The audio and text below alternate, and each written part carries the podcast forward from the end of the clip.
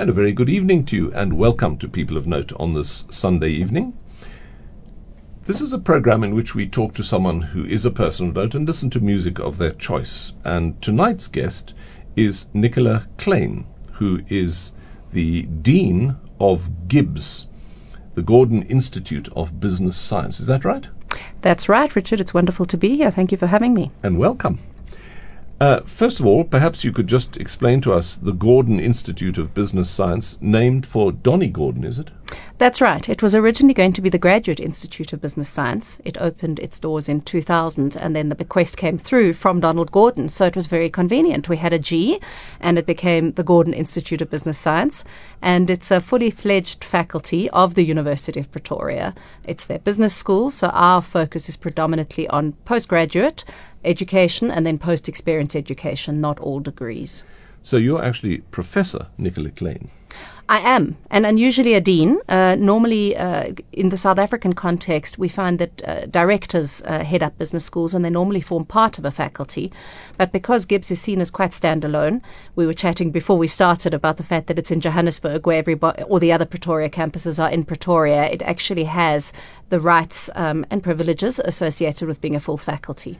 And can you tell us why it's in Joburg rather than Pretoria? Because that's where the business is. There's a there's a, a story about the founding dean Nick Binedell who who started the school, conceptualized it, and uh, part of his negotiations with the University of Pretoria was, well, if you want a business school, the business school should be where the pinnacle of business in Africa is, and that's in Johannesburg, not in Pretoria. And maybe that's going to lead us on to another conversation quickly now, because it seems that a lot of business is now happening in Nigeria. Do you get students from other parts of Africa at the GIBS? We do. Uh, so our business uh, in the business school works with working with customized companies and, of course, uh, customized programs as companies have expanded their activities into the continent. So we've ended up working, obviously, in their target uh, markets.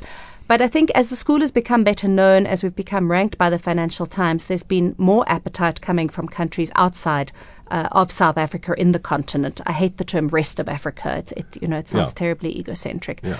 Uh, and so what we have seen is obviously more students coming from these areas, but the recent spate of xenophobia uh, and difficulties, of course, with visas has, has made life difficult. It's always fascinating for me that if you look at trade, uh, we trade far more with the rest of the world than trade in the continent. So trade of, of total African trade, only 15% is within the continent. We have a lot of work to do in breaking down boundaries. Is that an historical thing? That's a current. That's a current yes, factor. But but did it have its origins historically? S- yes, for multiple reasons. One of them is, of course, linked to South Africa and apartheid and being separate uh, from other countries in the continent. And then we just don't have the infrastructure and the policies. The East Africans are the furthest ahead in terms of uh, uh, interregional trade. Um, but uh, yes, it is historical. It's, it's, it's sad, and we have a lot of work to do in that area. Well, we're going to talk about all of this during this program. Let's listen to your first choice of music, which is by George Gershwin, and it's the famous Summertime. The beautiful Summertime by George Gershwin. That was the Gauteng Choristers and the JMI Orchestra under Sidwell Mhlongo. The choice of Nicola Kleyn, who's my guest in People of Note tonight. Nicola, just give us a little rundown of how you came to be Dean of GIBS. What, what's the story behind it? I should first say that I have met very few individuals who have purposely set out in the early stages of their career to be deans. You generally join academia uh, because you're a cat and you're not a dog, and uh, perhaps you go into other other disciplines, certainly in commerce. And I just uh, adored being an academic because of the privilege to work on what you want to work on. Uh, it's a it's a, a, remarkable field to be in, and uh, I was in corporate. I was I worked in retail. I had worked at Investec Bank. I taught a little bit at Wits, and then when uh, Nick started. GIBS, he said to me, Why don't you come across and do some teaching? And that was in the early 2000s. I never in my wildest dreams imagined I was going to be a dean one day. Uh, and because you go on a, a, traditional academic journey, you get a doctorate, you publish, you teach, and then one day, of course, this insidious thing happens, and somebody says, "Why don't you do something in administration?" And the next thing you know, you're running a school. So it, it certainly wasn't intentional, but it's been one of the greatest privileges of my life. But you're obviously a great organizer as well, because you need a lot of skills in organization when you run a place like that. I was listening to a podcast the other day, and it was about deep work uh, and the importance of deep work in an era, in an age of inattention. How, how do we do deep work? And uh, one of the things that struck me is the best academics I know are deep workers. Uh, you know, they solve they solve problems. They they might be doing deep work uh, in in company or on their own. And and interestingly, in this podcast, the the comment was made uh, that uh, perhaps the one group of people who don't need to do as much deep work are CEOs, because the job of a CEO, which is equivalent to a dean, uh, is is really to make sure that other people are doing the right deep work. So you're right, and it can be frustrating when you've come from that space where something is your own, uh, and and suddenly you realize that your your job is to make absolutely certain that everybody else is doing their best possible deep work, but it's not yours. Now you almost need to run a course. Maybe you do run a course on delegation. I mean, delegation is is quite difficult for some people there's without a doubt an art to it. And and I think it was made more difficult in my career because as an academic, when you walk into the front of that classroom, it's very difficult to delegate. It is it is you. You're in this in this business where you know when you're on stage, you're on stage. Uh, and so I almost had to unlearn, which is, I think, the story of our lives. It's why we exist as a school, is to promote unlearning because we're always working with people with experience. And and so first of all, this recognition of, of trust, and then this recognition of there are people who are going to do things so much better than I can. Uh, and also who have such different strengths. So it, it really has it has been a journey, and I think it's something we all have to learn. And then, of course, there's that shift though between delegation and abdication, and making sure that's not part of the package. And you mentioned your doctorate also, that you did a doctorate and you've published and so on. What was your doctorate in? so I was very self indulgent with the doctorate. Uh, I had a supervisor who said to me, Do something that you find interesting. I haven't published a huge amount in it because my, my main research area is actually in corporate reputation and corporate branding, but I did my doctorate in nostalgia. And I, I have to thank you, Richard, because. Uh, you know, I'm not in the in the music world, and so when you wrote to me and you said to me, uh, "You need to choose all these pieces of music," it's it's not a, a logical fit with the business school.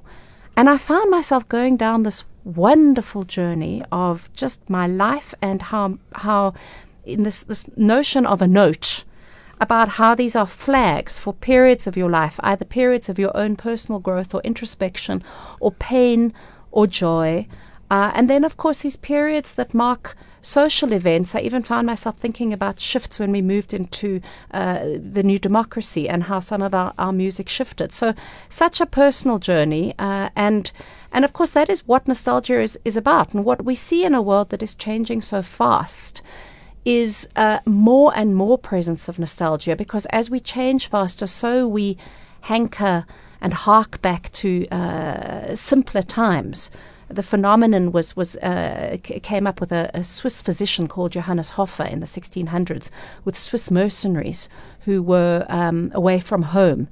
And so, so nostalgia originally is associated with people who leave home. Now, I've been living in Johannesburg all my life, but I think we've gone through such change. So we find ourselves looking looking back, and of course that's why so much of the music I play now. If you if you said to me, "What is that that uh, what has driven those choices?" It's just about sometimes we need to step back in time. Morning Has Broken, a traditional folk song arranged by Cat Stevens. I can't even remember his other name now. Uh, I wonder if. Can you remember he was. Abdul?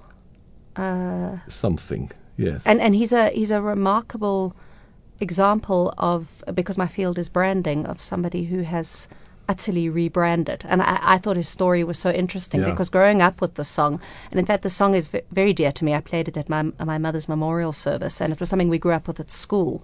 Um, but uh, I specifically, you know, asked for the association with Cat Stevens because it is so interesting when you find somebody who can totally reinvent themselves and yet stay yeah. with that, that passion yeah. music.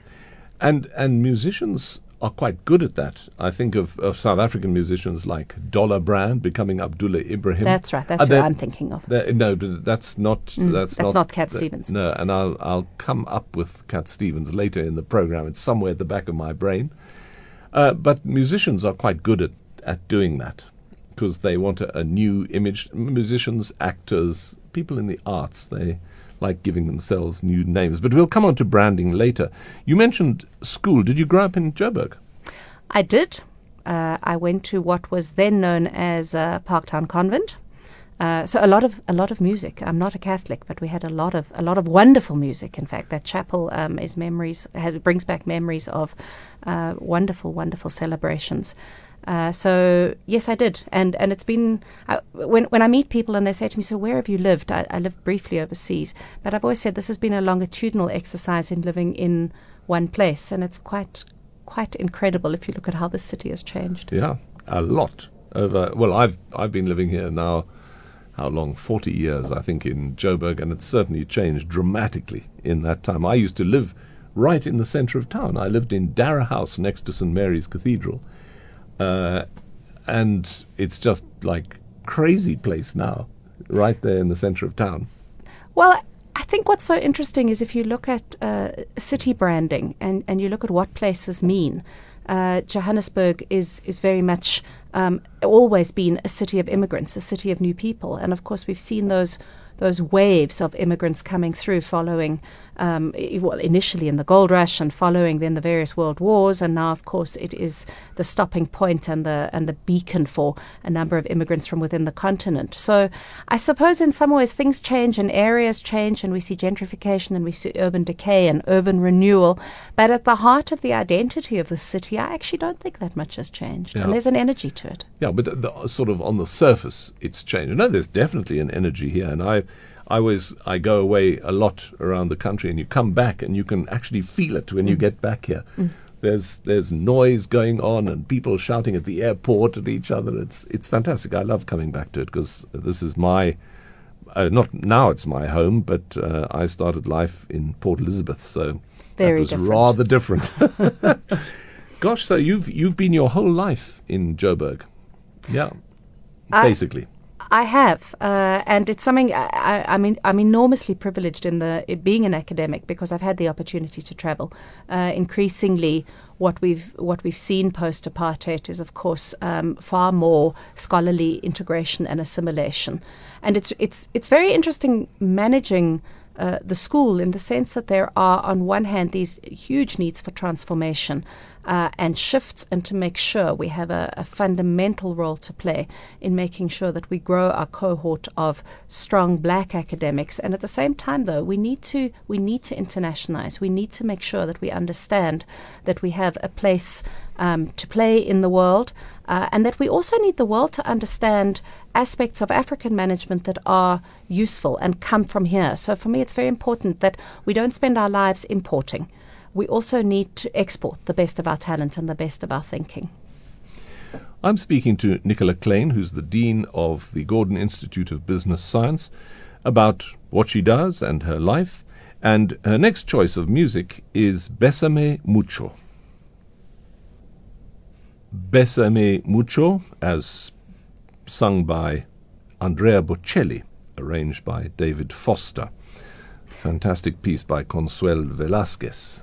I have to I have to talk about that piece because I've always loved it and and uh, I, the first time I sort of came across it was with Cesaria Evora singing and um, I didn't know the meaning of the words and then I went and realized it's about kiss me. Yeah, So I have to me do a this. lot. I have to do this as a shout out for my husband and my children. Yeah, kiss me a lot. yeah, exactly. Because it's always just been a piece that resonated. But again, I went and did a little bit of homework and I thought, this is a good choice. I don't Yeah. think my husband has a clue what it means, but Russell, this one's for you. Now, you were talking about how uh, business uh, needs to change, how we need to change, how GIBS needs to change, the interna- internationalization of it. Let's talk for a moment about how business has changed in South Africa and how we have to change in order to deal with Africa. Uh, has it changed much? It's it's had to, and uh, if we look at the there, there are waves of change uh, that that business on within our country, of course, feels that some of which come from local shifts. Uh, the shift post apartheid, uh, the need to transform. I think we're all well aware of of those essential changes. But at the same time, it becomes very important that we don't become so preoccupied with our local environment that we're ignoring the two most critical uh, changes that are being placed on business globally. One of those is, of course, technology. So if we look at, and we talk about fourth industrial revolution, uh, my argument would be we're a country that still needs to embrace, in some cases, first industrial revolution, but certainly as we see issues with electrification, second industrial revolution, as we start thinking about digitization uh, and efficiencies and the trade-offs that we have to make around employment potentially, uh, that's a third industrial revolution problem. And then, of course, the fourth industrial revolution that brings with it incredible opportunities uh, to revolutionize things like healthcare and city planning and the role of information, but at the same time, enormous threats around privacy. South African businesses have to be competitive. If we don't look outwards, if we don't find out why we're going to be attractive destinations uh, for international investors, and if we don't embrace the technological changes in a way that's smart, we're going to continually see ourselves on the back foot. The second profound area of change is about the role of business. And uh, whilst there's been a lot of movement, and in fact, in, in GIBS since its inception, we've been very conscious of uh, business and its societal role. And I think as South African companies, we are more conscious of it than many of our counterparts in other parts of the world. But if we look post the financial uh, crisis, um, that's really led to a very, very deep pressure being put on companies to say, well, why do you exist? And if you only exist to grow shareholder wallets in an age where we are seeing all the time the rich getting richer, the poor getting poorer, we don't have a sustainable global solution. So, I, as we navigate change, the fundamental critical skill of anybody, I, I don't think it's only in business, but it has to be the ability to adapt. And we talk about building adaptive adaptive capability uh, which is really less about what you know and more about understanding what is it you need to know and what will you have to let go of. And do you run courses in adaptability? It's an area that would form part of courses, but uh, it also guides everything that we do. You know, so when we talk um, as a as a school, obviously our, our, our stock in trade, as it were, is going to be at, at, at, at the core about academic qualifications and research output. But we increasingly are, uh, and and we do we work a, a, lot with business who will come to us, and particularly uh, organisations who will say we are facing these particular changes, and can you work with our middle or senior um, uh, managers and executives uh, to help us sense make. And I, th- I think that uh, learning environments and being able to step out of your day to day job into a safe space, uh, and sometimes not so safe space, but to go and learn and to go and try things. I, I there is a TED talk that I particularly enjoy, um, and I will try and remember the name of the the guy. But he talks about how to get better at the things you love, and in fact, he speaks a lot about uh, music in it because he speaks about the difference between being in the learning zone and the performance zone and uh, the importance of being able to have a space where we can come and really think and try things and experiment. And and we can't always do that when we're and in make business. mistakes and make necessary. mistakes. Yeah. Absolutely. Yeah. And and it's so much better to make those mistakes in a learning environment than it is in a high stakes performance environment. And and so for us trying to provide that sort of climate. It's less about what is the curriculum and what is the new theory. It's more about people working together and of course the importance of collective learning. So what we see at the moment is a is a an emerging rhetoric that says, well, everything you need to know, uh, you can learn off the internet. You can sit at home. And I've got no doubt that that plays a, a, a, very particular role. There is knowledge, and it's ridiculous for anybody in today's day and age to be teaching something in a classroom and using that kind of time when somebody could have learnt it on their own. But the collective sense making and what happens with discussion and debate, and as you start seeing the thinking move forward and the robustness of the thinking, that is a group exercise. And whilst it can be done online, I think it's the difference perhaps between listening to music with beautiful sound equipment in your own lounge versus the immersive experience of actually being in a live performance and breathing the same air as the musicians. And ultimately, perhaps that's where our, our crafts are similar. Well, I don't suppose that needed much introduction. Well, it didn't get an introduction, but Take Five by Paul Desmond, featuring Dave Brubeck on piano and Paul Desmond on alto sax. The choice of Nicola Kleyn, the Dean of GIBS, who's my guest on People of Note tonight. We've talked about black business, we've talked about nostalgia, perhaps not enough about nostalgia because that was your your doctorate on nostalgia. Uh, and a lot of the tunes, as you said, are sort of vaguely nostalgic.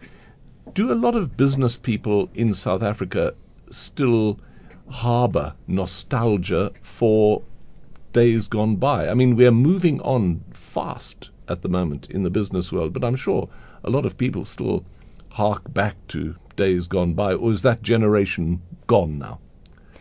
I, I think we'll always do that uh, I think the danger is when things become dysfunctional. And we actually see that in the literature on nostalgia. Uh, it's it's meant to be functional. It's meant to be healthy, to be able to reflect on the past, um, have a sense of, of peace with the past, but recognize that is a time that is gone. The danger is when we, we want to be back in that time so dearly that it prevents us from locating fully in the present and being absolutely open to the change that the present gives. And of course, also being future focused. So I, I think there is a generational thing. I think perhaps as we as we build up and as we have have more paths to look back on, so the memory caches become bigger. Uh, but at the same time, what I find fascinating is there's there's recent work on nostalgia that is being experienced, for example, across teenagers who are looking back to that simpler time of when they were eight or when they were 10 um, and remembering it as when this music happened and increasingly actually as when we had that kind of technology. Yeah. and how complicated it's become because now you have all of these social media platforms that you have to traverse and in some ways life was so much easier. So I, I think it's not just a question of business. I think it's a it's a question of, of for all of us this notion of being able to sense make and and take the wisdom from the past. And as much as we come up with ideas that these are totally new ways of doing things, when it comes to business, there are still things that pretty much haven't changed. There are still needs for, for, for, cash flow. There is still a thing to be profitable in the longer run. So the notion that you can throw everything out and that yeah. was all linked to the past and everything is different today, I think is not totally true. But at the same time, being alert to, to what is no longer relevant. I think the other thing is we we come from fragmented pasts. Uh, part of our, our vision at the school is we, we speak about uh, a prosperous Africa, but one of the subtenets of that is connectedness. And something that I, I think we have a very strong need for as a nation and as part of nation building is making collective sense of the past because of apartheid, those those jarring differences between um, my past uh, as a white woman of privilege and the past of my colleagues who had very, very different experiences. It's very difficult to get together in the current and simply work together, I think, without an appreciation and a respect for what that has looked like. And you mentioned also that perhaps our worlds, your world and my world, are similar in many ways because if you think uh, even 20 years ago, we had probably five or six orchestras in South Africa. We now have uh, one, two contracted orchestras, both of which are pretty shaky, I have to say. And so we've had to find new ways of working in, in the music world as well. And it's quite interesting. I think there are lots of messages that we have for other people and that you could give us usefully too. So let's listen to some Sleepy Shores now. Johnny Pearson with Sleepy Shores, the choice of Nicola Kleyn, my guest on People of Note.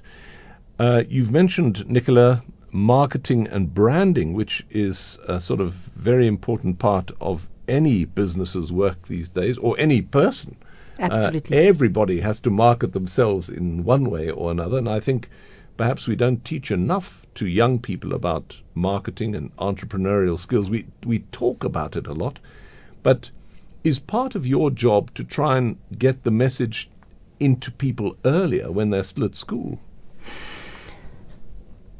Branding is interesting because if you have, uh, if you, it, it, strong brands are built off strong identities, and so uh, I, I, I never forget a, a CEO uh, who's since stepped down, but he said to me once, you know, you can put lipstick on a pig, but it's still a pig. So, with no disrespect to pigs, uh, if you're going to build a strong brand, you have to have something of substance.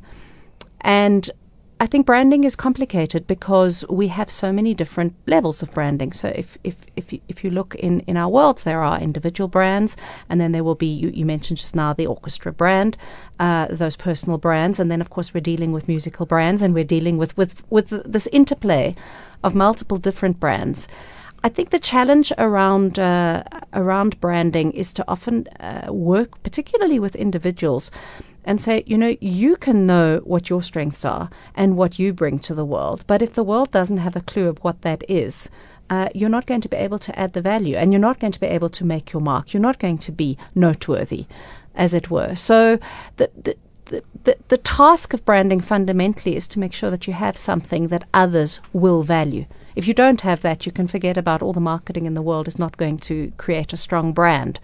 But at the same time, it's also to figure out who is that brand for. And I would argue in in our world, who does it serve? Uh, we we really are a service brand, and we need to be of service and in service. How many business schools are there in South Africa, of your sort of level, if you like? I'm always very careful around those kinds of questions because what you start getting is uh, into into uh, accusations of elitism, etc. Yeah. So I think in the in the country, uh, I, and I, I, sit on the uh, the board of the South African Business Schools Association, and I think we're on 22 or 23, but I could Gosh, be that's, that's I could many be more wrong. than I would have thought. Yes. Yeah. Uh, and at the same time, what we're increasingly seeing, and where, of course, this is about these new business forms, is people can register with any business school anywhere in the world. So I can go, if they have an online program, I can choose where previously I needed to be there in person for my MBA or make the decision to invest a huge amount of money perhaps and go and travel and do it somewhere else. Uh, I can now sit from my from my desk and do an MBA with the Kelley School of Business or any of another very high quality online providers. Do you offer distance learning at at GIBS? So we use a lot of what we call blended learning, and blended learning means that part of a program is done online. And interestingly, the program where we really piloted this at GIBS was in our doctoral program which is surprising because often people think that online learning is for slightly lower level, in inverted commas, learning. Uh, where for us, once we, we find once we have a strong community of learners who know each other and preferably have met face to face, then the online learning experience becomes uh, much richer.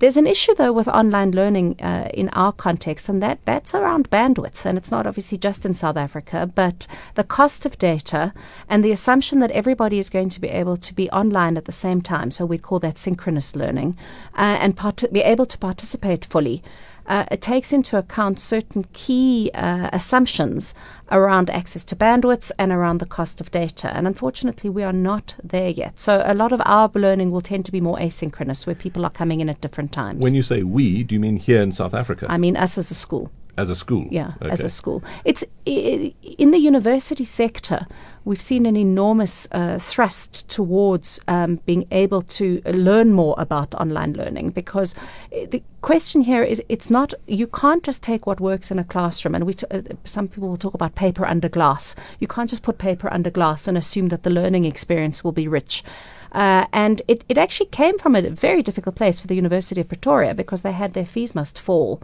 And, and the whole fees must fall, the fall list movement in 2016 with the disruption to campuses meant that many of our universities in the country had to, by necessity, go online. And sometimes I suppose it's those kinds of crises that build the capability. We weren't as affected by it as GIBS, uh, but it's it's a delicate balance between what you bring people together to do and what you can take online. So, do you think that whole fees must fall movement has actually led to a change in direction slightly? Uh, not not to do with fees, but to do with how we teach. Because that would be quite interesting. It's it's undoubtedly in the case of the University of Pretoria, and I can't speak because I, I was working intimately with, with them at, at that point, still am. Um, uh, it, it without a doubt built a capability under trying circumstances that Oh, previously there wasn't yeah. a need necessarily to do. Of course, that you know people could access. We had the technology in place, but the tradition was that everything was learned in a lecture theatre. That's really interesting. Rhapsody in Blue is your next choice. This is the Five Browns version. That was the Five Browns version of George Gershwin's Rhapsody in Blue, the choice of Nicola Klein, who's my guest in People of Note. And it's just gone seven o'clock here on Classic 1027. You're listening to People of Note, broadcast every Sunday from 6 to 8. And my guest tonight, as I mentioned, is Nicola Kleyn, who's the Dean of the Gordon Institute of Business Science. And I'm very happy to have her in the studio. We're going to take a short break and we'll be back just after this. Well, there's something rather different. It it was, and and that piece fascinated me. I, it, it, I think it was released in 1978. I, I remember it really because I used to do uh, contemporary dancing, and we did a, a number of pieces to his work. But it it always interested me because I'd grown up with classical music and, and some of the Dave Brubecks and the things that we've been playing. But uh, this was was for me this realization that the music has broken out of what it's meant to sound like. Um, but I loved it. That was Oxygene 4 by Jean Michel Jarre, uh, the choice of my guest, Nicola Kleyn. Did you, you mentioned there uh, classical music, did you play yourself or sing or what did you do? I did play, but I don't think I was very good. I, I, I think I managed to get up to grade five or something. Piano. Piano. Yeah. Lots of lots of practicing, and then the most liberating finding that that has helped me actually resolve this investment of millions of hours in trying to play the piano is that apparently it's two different sides of the brain for musical production versus musical appreciation. Now, maybe you know which it is. I can tell you my appreciation is far better developed than my production. Well, no, but the, the production, you see, trains other parts of the brain also. Discipline, fine motor coordination, eye hand coordination, all of that stuff. It, it does good for maths as well. Uh, I hope. I, there's no there's no doubt about it. Um, my my aunt was a a, um, a, harpist, um, and uh, she was superb at maths and spoke seven languages. There you go, you see. you know, so I think I think these people are very gifted. What it means is I should just be a dean and enjoy listening to music. Which obviously you do. I do, I do. I Yeah. love music, and it's been wonderful. Having, I have four children, and particularly the younger two, the introduction, the, the role that my children have played in introducing me to new artists and new music, I'm, I'm eternally grateful to them because otherwise I'd still be listening to all the old stuff and sort of perhaps not. We, we need to increase our repertoires all the Yeah, time. All the time. And there's a lot to increase it with, I have to say, because music has changed a lot also with, with the digital uh, arrival of digital means of producing music, and people can make their own music now with Garage Band and all these things at home. You can do all sorts of things yourself that you couldn't do before. But one thing that hasn't changed is the sort of music you're going to hear now. Uh, this is a Kwela uh, featuring the Buskaid Soweto String Ensemble, and this has remained the same for many, many years. Well, I said it hadn't changed. That was the Buskaid Soweto String Ensemble playing the Kwela. Originally, it was played on the penny whistle, of course, but now it's been transcribed for strings. So I picked this piece of music because um, I first came across it uh, with Soweto String Quartet in '94, and so for me, it's very evocative of that changing time and that exposure to music that I just hadn't heard. Uh, and and it always it always stands out if you say to me elections 94 or I hear this piece of music it really is symbolic of that enormous switch that we've made as a country and the opportunity to just learn so much about different kinds of music that I, I think you had to they were certainly there um, but you had to work harder to to learn about it so I, I adored that that um, uh, Soweto String Quartet for me was also this exercise in in in branding in so many things. You know, previously Soweto was not a place that any anybody, if you were white, associated with with the production of, you know, this wonderful brand and amazing music. So it Yeah. has a lot of meaning. So there was a, a brand created, and they've they've gone on creating themselves. The, the Zebra Crossing was Yes. another of their brands that they created. And we talked earlier about brands, and we, we have a program here with uh, Jeremy Sampson on classic uh, business, which is uh, all about brands. And it's I think it's a really fascinating thing. And I think some people are not really aware enough of branding and, and what you can do with brands. So Jeremy's a, an, an old friend, and in fact, the reason that I'm here tonight because Jeremy said I think that you should. in, I must introduce you to Richard Cock. So thank you, Jeremy, for that.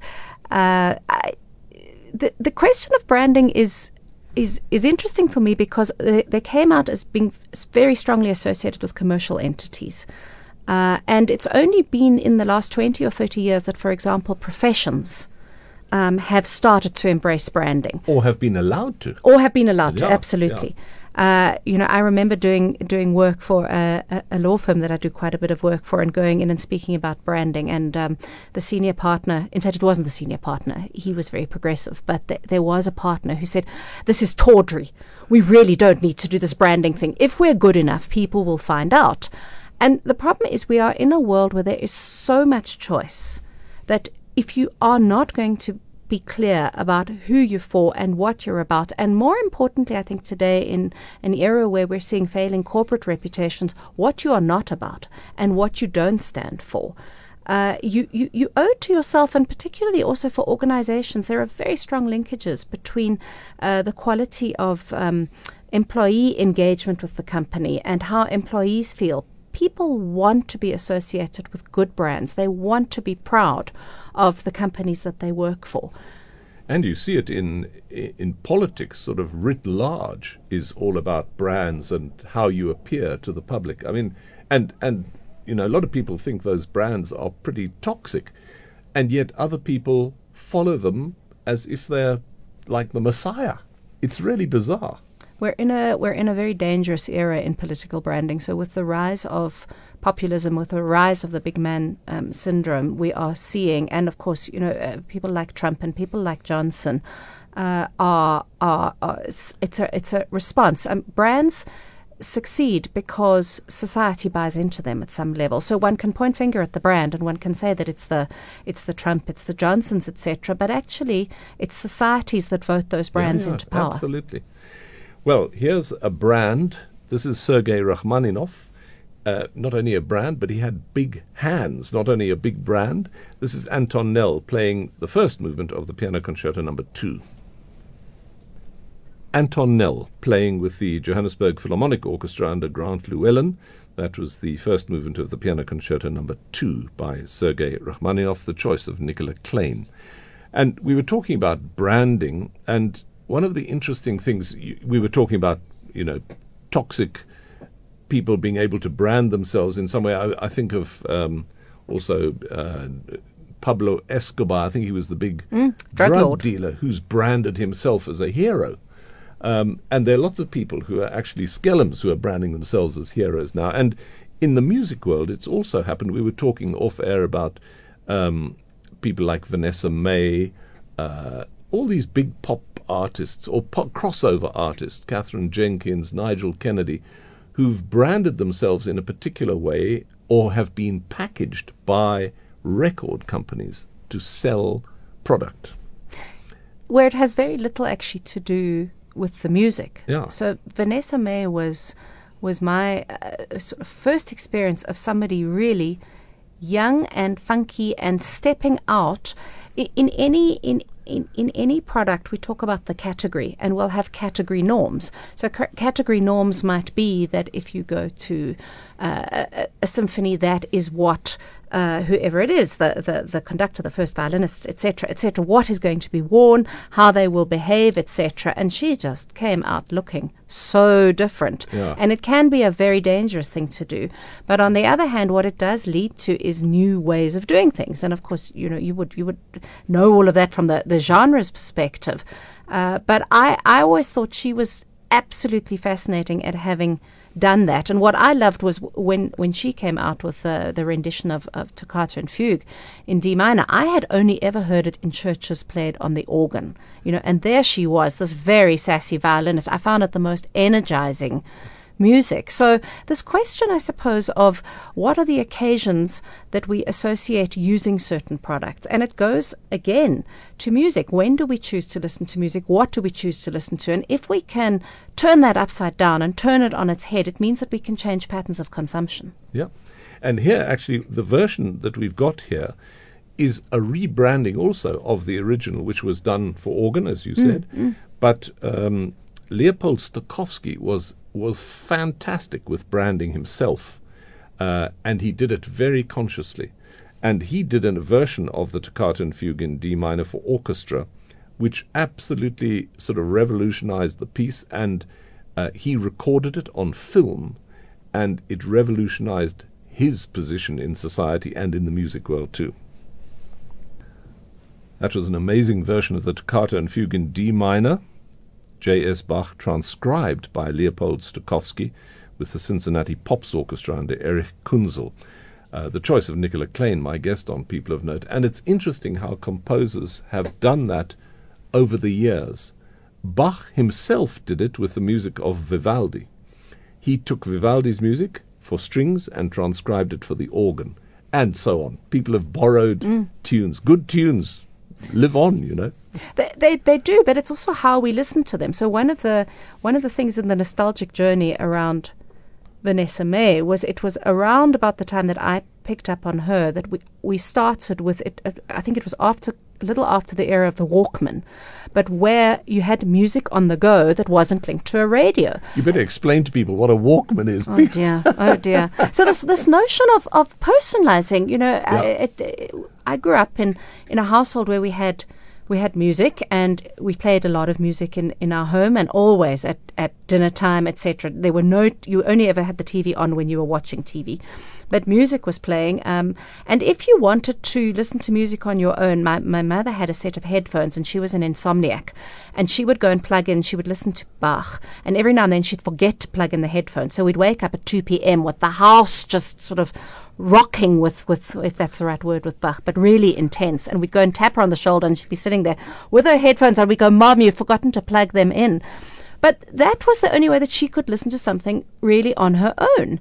And then, of course, came this era of, of personal music and using music to accompany activities that previously you wouldn't have. So for me, I was eternally grateful to Vanessa Mae because I'm a very bad exerciser. And somehow, when I was going for a run, not that I'm very good at running, being able to listen to Vanessa Mae just made it so much easier. So I, I'm I am grateful to her because she kept me fitter then, which is probably the wrong thing to say about her, but she kept me fitter no, than I would have been had it not. You know, horses for, for courses. Yeah, yeah, exactly. Now, talking of horses for courses, uh, what? Tell me what is special about GIBS that distinguishes it from other business schools around South Africa or around the world, even. So there are, are multiple roles that business schools can play. For us, uh, we we believe that there doesn't need to be the distinction between quality and uh, relevance in terms of being applied. We talk about ourselves as a school that is close to business.